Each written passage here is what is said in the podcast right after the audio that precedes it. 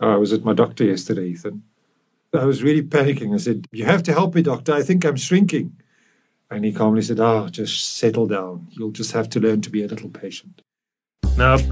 nope. What do you call a bundle of hay in a church? Yeah. Christian Bale. Okay, you go. There's a yes. That's a yes.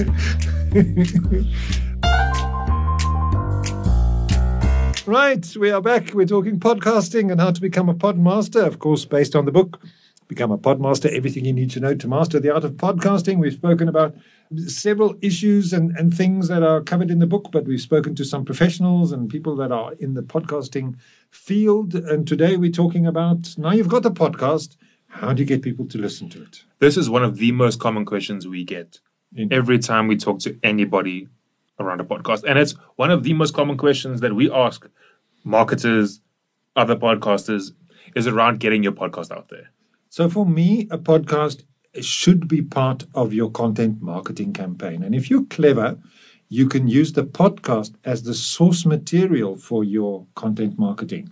And in fact, I wrote a book about that. It's called Purposefully Repurposed for Profit How to Easily Create a Content Marketing Plan Simply by Repurposing a Podcast. I think too many people make podcasts, publish them, and then go on to the next episode and don't realize the value of the content that they already have and how to use that in a repurposed way to get people back to the podcast as a marketing technique.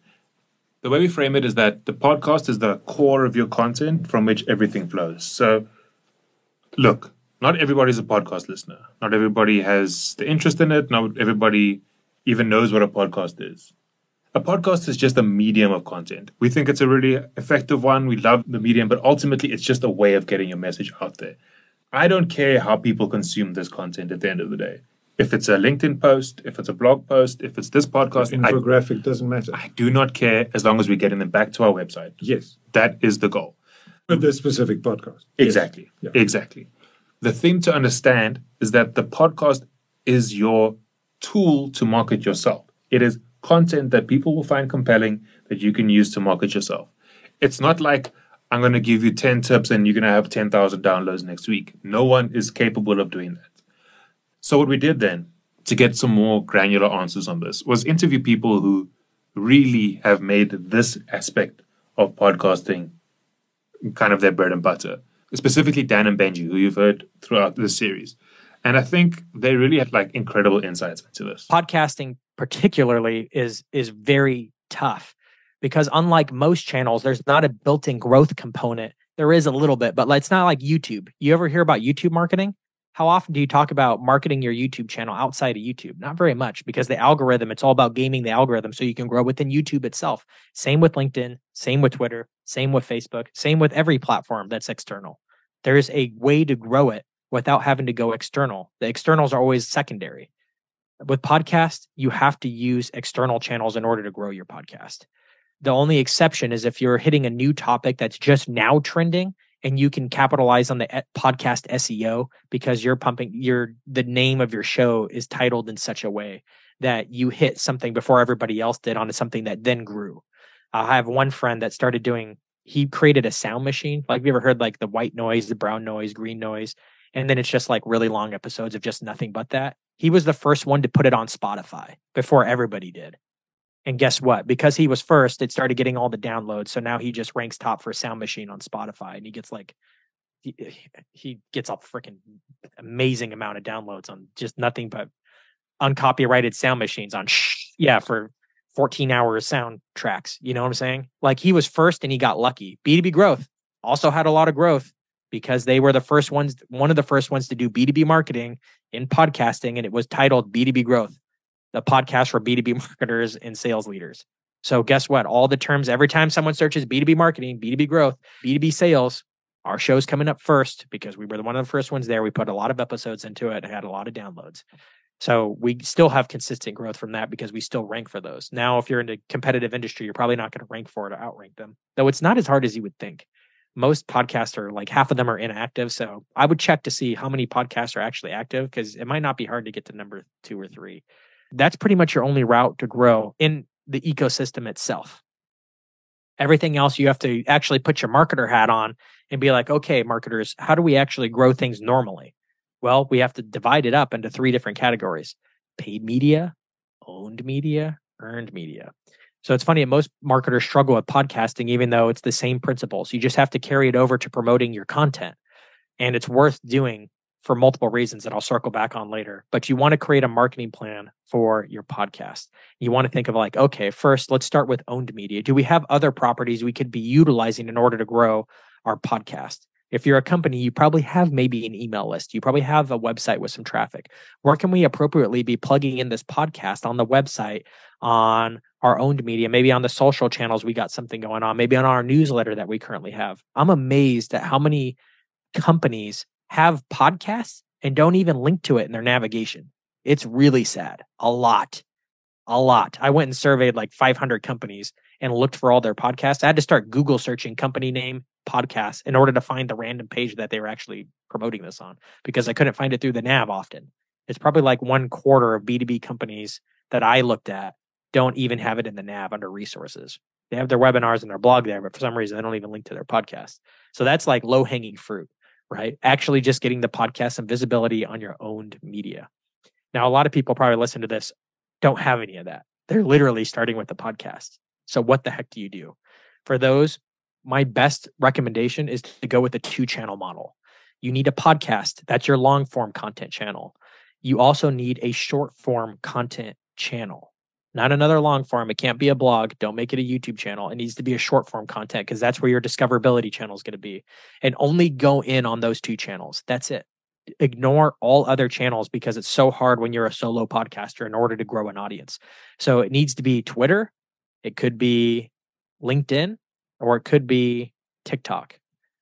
Those are kind of like my go tos for short form content. And I would prefer, I would most recommend LinkedIn or Twitter before TikTok I just find it's easier and easier to promote these things. It's really hard to get people off of TikTok for some reason. People like to stay on TikTok. But Twitter and LinkedIn do really well, especially if you're in a B2B space, LinkedIn. If it's for your career or if it's about business at all, LinkedIn, 100%. LinkedIn's fantastic. It's where I spend all my time. And there's it's easier to grow on LinkedIn than Twitter in my opinion. So, you have to have a two channel model and then do everything you need to grow do to grow on that individual channel. Which one you pick the tactics will change on how to grow on twitter versus linkedin. Um, but having having two channels works out well. The cool thing about podcasts is that it gives you all your short form content. You do the interview and then you could slice and dice that thing up into lots of short form clips. Whether it's uh, micro videos or quotes or if it's on twitter like a twitter thread nowadays AI can help you slice and dice that stuff up easy because you can like just feed it the transcript and be like, come up with five LinkedIn posts based on this episode. Bam, it'll like slice it up for you and it'll be freaking good posts. So it's easier than ever to do this because of AI tools. The last one that I'll give is that if you have a little bit of budget, gosh, a little bit of paid media goes so far. Like if you could just spend some money on LinkedIn promoting your the stuff that you were posting organically, put some paid media behind it and make the call to action listen to the full episode that goes remarkably well on LinkedIn, especially if you have a very small, you only want to target VPs of marketing at hospitals. Great. Because on LinkedIn, you can do that. If you have a broader audience and maybe you're more B2C, you can do it through Facebook ads. And remember, call to action is listen to the full episode. Or if you have a newsletter that feeds the podcast, great. If you want to send them straight to Apple, if you have more money than time, pay for it it's well worth it, especially if you're a company that wants to generate some top of the funnel activity. Pay to promote your organic channel so you can generate demand with those buyers before they're in market. Because if you can generate demand, 90% sure you're going to capture it. All the demand you create. If you're running a interview style show, the best organic way of doing marketing is to equip the guest with as much material as they can to share it with their audience because that means reach into new markets. The thing I'll say about that, the, the hardest part is let's say you have a guest on, the guest then shares an asset, says, Hey, go listen to this episode. I was interviewed. When they come click on that episode, you have to be saying enough and be personable enough, be unique enough for them to remember your podcast and not just be there because their friend was on your show. So thinking through that strategically, that even if I get eyeballs on this episode, even if I get ears to listen to this episode, what's hooking them to, to listen to an episode where someone they don't know is the guest? And that's an extra step. That doesn't sound like a, a marketing thing, but otherwise we're going to see spikes, right? You're going to have an episode that does great because an asset got shared and a bunch of people clicked on it. But to get retention takes a lot of intentionality with what you're actually doing with your podcast and trying to get people to stick around. At the height of us having guests on our show, I was equipping them with three assets. I was equipping them with a micro video. I was equipping them with a LinkedIn status that was just text. And I was equipping them with essentially like a, a, graphic. And I had a sequence where I was emailing them three times over the course of two weeks, each one of those emails giving them another asset. So it was building rapport and relationship. It was also sharing another asset, showing intentionality. And a lot of times when someone's a guest on a podcast episode, they feel a little weird just sharing out a thing with their face on it, right? So you have to ease the tension a little bit and say, "Hey, we we really do want you to share this and this is how you could share it. This might be the best way." On LinkedIn, the worst thing that could happen is your company page posts the podcast and then they just hit reshare. Why? Because that drops the engagement down. That's really across all social platforms, but LinkedIn, it's so easy to hit reshare. Most of the time on other social platforms, it's better. But we're huge on LinkedIn. So I, I just bring that up to say if you can equip your guests with how to use the asset, that's again going the extra mile to where you'll probably see more of an effect from it. Great content will get people talking. And that is the most important and cheapest way of marketing your podcast or any content you have is through word of mouth. People talking about it. Like, listen, I heard this really great podcast about what what. Ethan, you, you're a Dungeons and Dragon kind of guy. I've heard this wonderful one. You must listen to it. That's the first thing. Yeah, that's a very, very, very good point. We spoke previously about commodity content and content that just exists to serve an algorithm or just exists to check your box for the week. And this links to a, a side quick discussion about people always ask me, how long should a podcast be? There are successful podcasts who are over four hours long an episode. There are successful podcasts that are 15 minutes long. The content is as long as it needs to be. And if the content is strong, I always say to people, your podcast has got to be as long as your content is interesting. Exactly. So the point here is you've got to have strong content first. First, focus on that. Make sure you know who you're speaking to. Get your avatar in order. Make sure your planning is correct. Make sure your pre production, your post production, all of those elements have to be the main focus on your podcast. And then you've got to have a strategy that you can put in place and test, just like anything else in marketing. The sad answer is you've got to put it out there, see how it happens, take that information, recalculate, try again. See what worked best and emulate that and repeat that. Because what could happen from this podcast, and for us, what will likely happen is we can repurpose it into a whole bunch of different forms of media. What will serve us in the long term is if we eventually, after publishing those kinds of media, get statistics and then see which ones actually did things for us. If we find out that infographics are the way of the future and that people read our infographic and then listen to our podcast and then go to our website, then we can cut back on some of the other stuff if that's not really serving us. You have to create the content, get it in a way that people want to consume it, and then test. That's really ultimately what it boils down to. I think one of the biggest mistakes that people also make is they think they're going to have a million downloads tomorrow. I publish it today and tomorrow I'm going to be famous. It's different to radio. Radio has an immediate audience. There it's are, a captive audience, yeah, literally. Yeah, people listen to it every day because that's the breakfast show and they drive the, to work and they listen to the show. And there's a million or two people every day listening to it. Podcasting is different. Podcasting, it's like when you have a book in the library, you won't have 10,000 people taking out that book on day one. You will have 10,000 people, if it's a really good book, reading that book over the next five years, perhaps. And it's the same in my mind with podcasting. There's a library of great podcasts out there. Their downloads keep on ticking over. Yes, the popular ones will have more downloads because they have a more captive audience, perhaps. But if I look at the Hypnosis Works podcast, in the first few weeks and, and months, it was the 10, 20 people on the WhatsApp group that I sent it to that listened to it.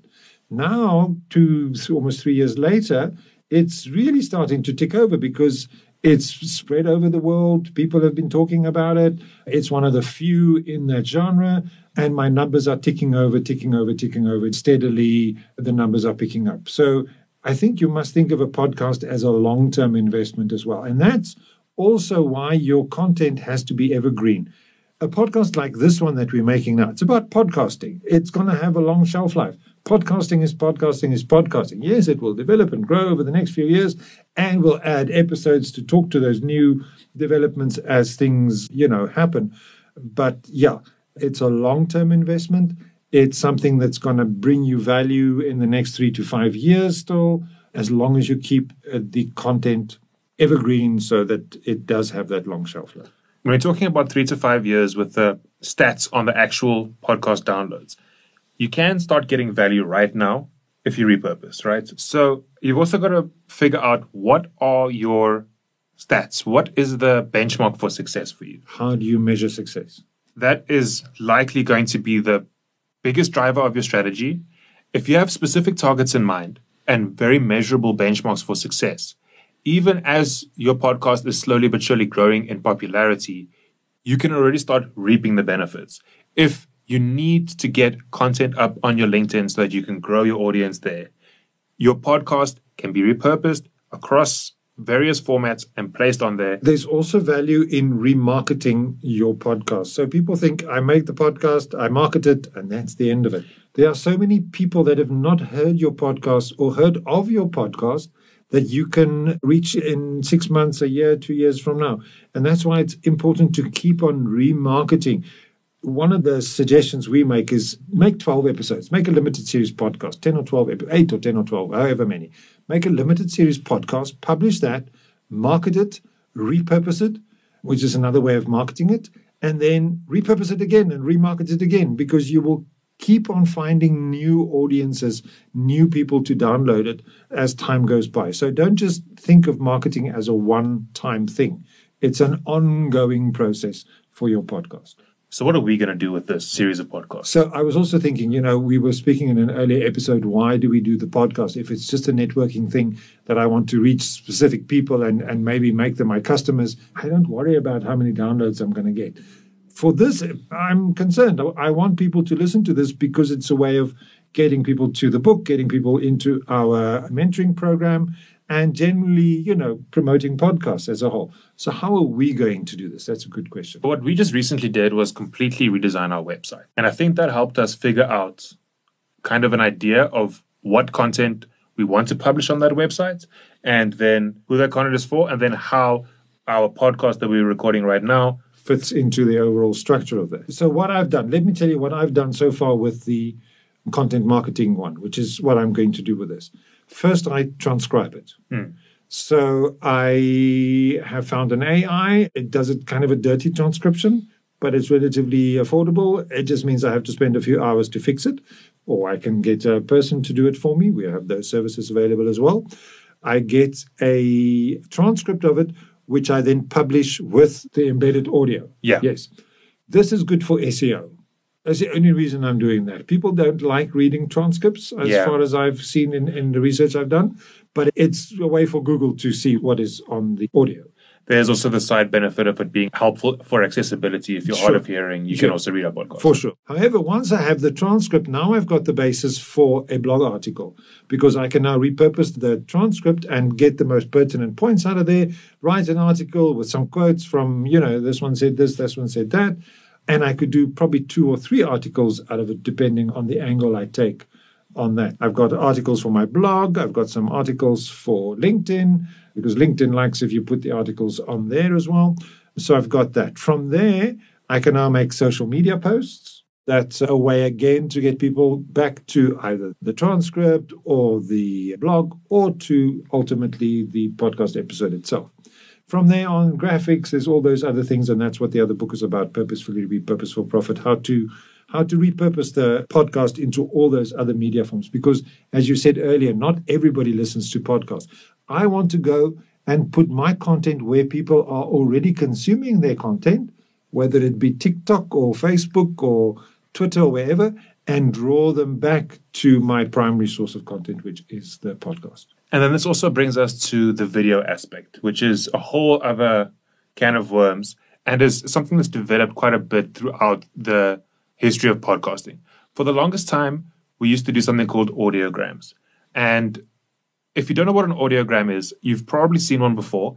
It's a little video of a static graphic that has a little animation of the waveform as the person speaks. So as they speak, you can see the little circle or the little wave bouncing up and down. Didn't Benji have something to say about audiograms? Yeah. I am off of the audiogram in 2023. I don't think it's as useful, especially if you have video of any kind. It seems to be moving towards micro videos. What's interesting about micro videos is there's actually a movement away from hyper, hyper produced. So that's a good for new podcasters. People thought that if they produce the highest quality clips, that that's what you need. And in reality, what it does is people go, oh, that seems more inauthentic, especially in a business setting. So there's a, a fine line to walk. Like, yes, I have a quality camera. I think through my backdrop, I have a, a nice microphone. Like, I think through those things, but I don't in the editing process demand that the quality is much more than just having captions on the screen and maybe a couple clips. Like we try different things and we see different types of micro clips perform, but you don't have to have the highest quality in order to be excellent with clips. The other thing I would say about the audiograms thing is it seemed like I saw a lot of audiograms a couple years ago as well. And that actually pivoted back to if you can repurpose your podcast episodes into carousels on LinkedIn in a creative format where you're giving away, like, let's say your guest gives three tips for whatever, you create a carousel with those three tips and then you plug their profile in the last slide. That works great now because you're using podcast content, but it's a completely different style post. And that clearly those graphics would work on Instagram as well. You could pretty much use them across social, but it's not audio only, right? It's you've actually created an asset that's written or it feels very different. When you have the audio and the video, just use that, I would say. At some point, we would love to fully video record these podcast episodes, but with the way that we're producing it, involving clips and things, it really currently is not something that we have. Look, for an interview podcast, it's great. You do a Zoom interview, you take the Zoom, and there you go. You've got the, the video. Exactly. But for something like this, that kind of video production is beyond the scope of what we're doing here. Could we put slides to this and make it a slideshow? I just don't know if people would enjoy that. That's a great question. It's something to test. Because outside of having people's faces on video, there isn't a lot more that people have done with podcast video clips. I've also been thinking, why don't we just take a walk around the garden here and just have like a little garden tour as like a weird visualizer. The fish in the fish pond. Yeah, honestly, just like a little looping visualizer that captures someone's interest. It might be a bit disruptive. You could do it the other way around. You could produce a video and extract the audio and publish that as a podcast. So that's what a lot of people have been doing lately, especially in the interview podcasting world. Joe Rogan, lots of others do a video podcast first and then turn that into audio podcast. So if it's a video, how can it be a podcast? Video podcast. I d- I don't get those two terms together. It's a video of a podcast. The definition of a podcast has blurred over time. A lot of people don't quite understand that it's an audio first medium. Yeah, I've also read that the definition or the name podcasting might change over time. I mean, podcasting is very specifically linked to the Apple iPod from 2000 and Futsek, and we might need to look at a new name for it. I completely agree. But we're stuck with it now. This is the name we have. It's a very It's like undescriptive name. hypnosis. It's it's a totally wrong name for it, but we're stuck with the name hypnosis. Okay, so where does this leave us now? Marketing. It's a hard nut to crack. Let's not beat around the bush. It's not easy. I was watching a movie which was produced in 2014 or something on I think it was on Prime, the podcast documentary, and at that point there were 300,000 podcasts, which we thought was a lot, eh? but now they're over 3 million. So finding the right podcast for you is an interesting little search that you have to do. Standing out and getting your podcast in front of the right person that you want to listen to is an is an even bigger challenge, I suppose. You have to have a marketing plan for your podcast. I think that's really what this boils down to. Even if it's something you construct after you've recorded, ideally it's something that's built into the fabric of the pre-production process. So, if you approach your podcast as a business, that means you're going to need a business plan, and your marketing strategy and your marketing plan will be part of that overall planning. Ultimately, it boils down to repurposing, remarketing. You most likely have not promoted your podcast enough yet. You've got to put some effort into it. So what we're going to do is repurpose, Repurpose. this. we're going to repurpose this. We're And then to repurpose it again, remarket it. Look at the stats. and then use what we've learned to to improve in season two. So, is this season one? I think this might be season one.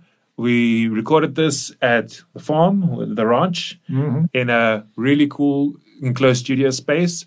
In future, we'll likely do maybe a more remote version or a slightly different version.